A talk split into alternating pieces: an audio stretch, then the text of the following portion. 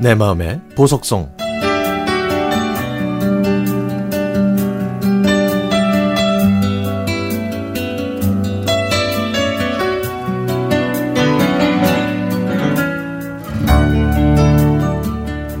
일남 삼녀의 맞이인 저는 언니 오빠가 없습니다. 불러본 적이 없어서인지 호칭도 좀 어색하죠. 그런데 사회생활 하면서 만난 분들이나 이웃분들 중에서는 제가 언니와 오빠로 하고 싶은 분들이 있는데요. 그 중에 한 분이 백미옥 언니입니다. 그런데 이 언니는 다섯 남매 중 막내로 태어났죠. 친절한 말씨, 서글서글 뚝배기 같은 마음씨, 체격은 작지만 배포만큼은 여장부. 저는 막내답지 않게 너그러운 미옥이 언니가 참으로 좋습니다.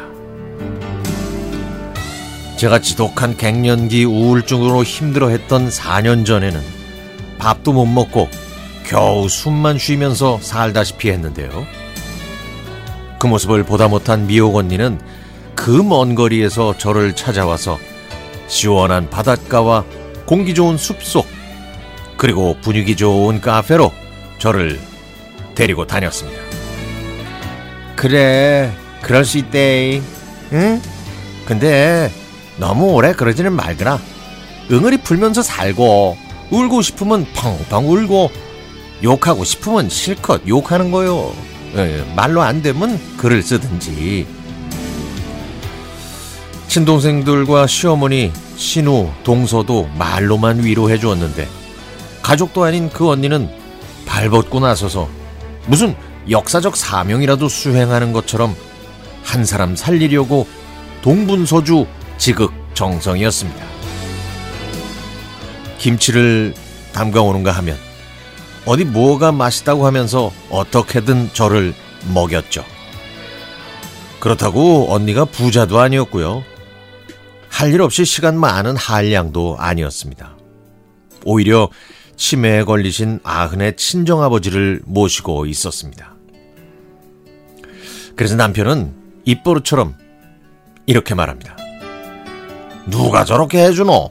에? 가족들도 말뿐인데 참말로 우린 살면서 저 양반 은혜 두고 두고 갚아야 되는 기라.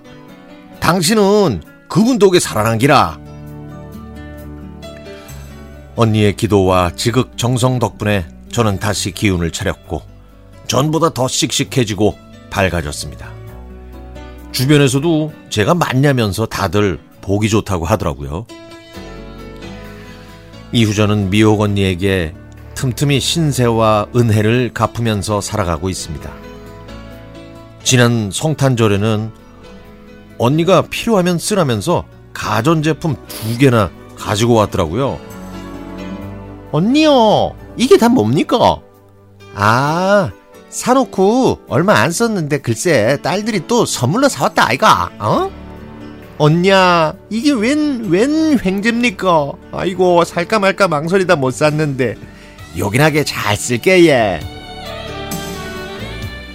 깜찍하게 생긴 커피 머신과 멋들어지게 생긴 에어프라이어가 주방을 아름답게 만들어줍니다. 아, 세상에 이런 언니가 또 있을까요? 저는 참 복도 많은 것 같습니다. 걸림돌이 아닌 디딤돌 같은 이 언니를 저에게 선물로 보내주신 하늘에 감사하며 저는 오늘도 행복하게 살고 있습니다.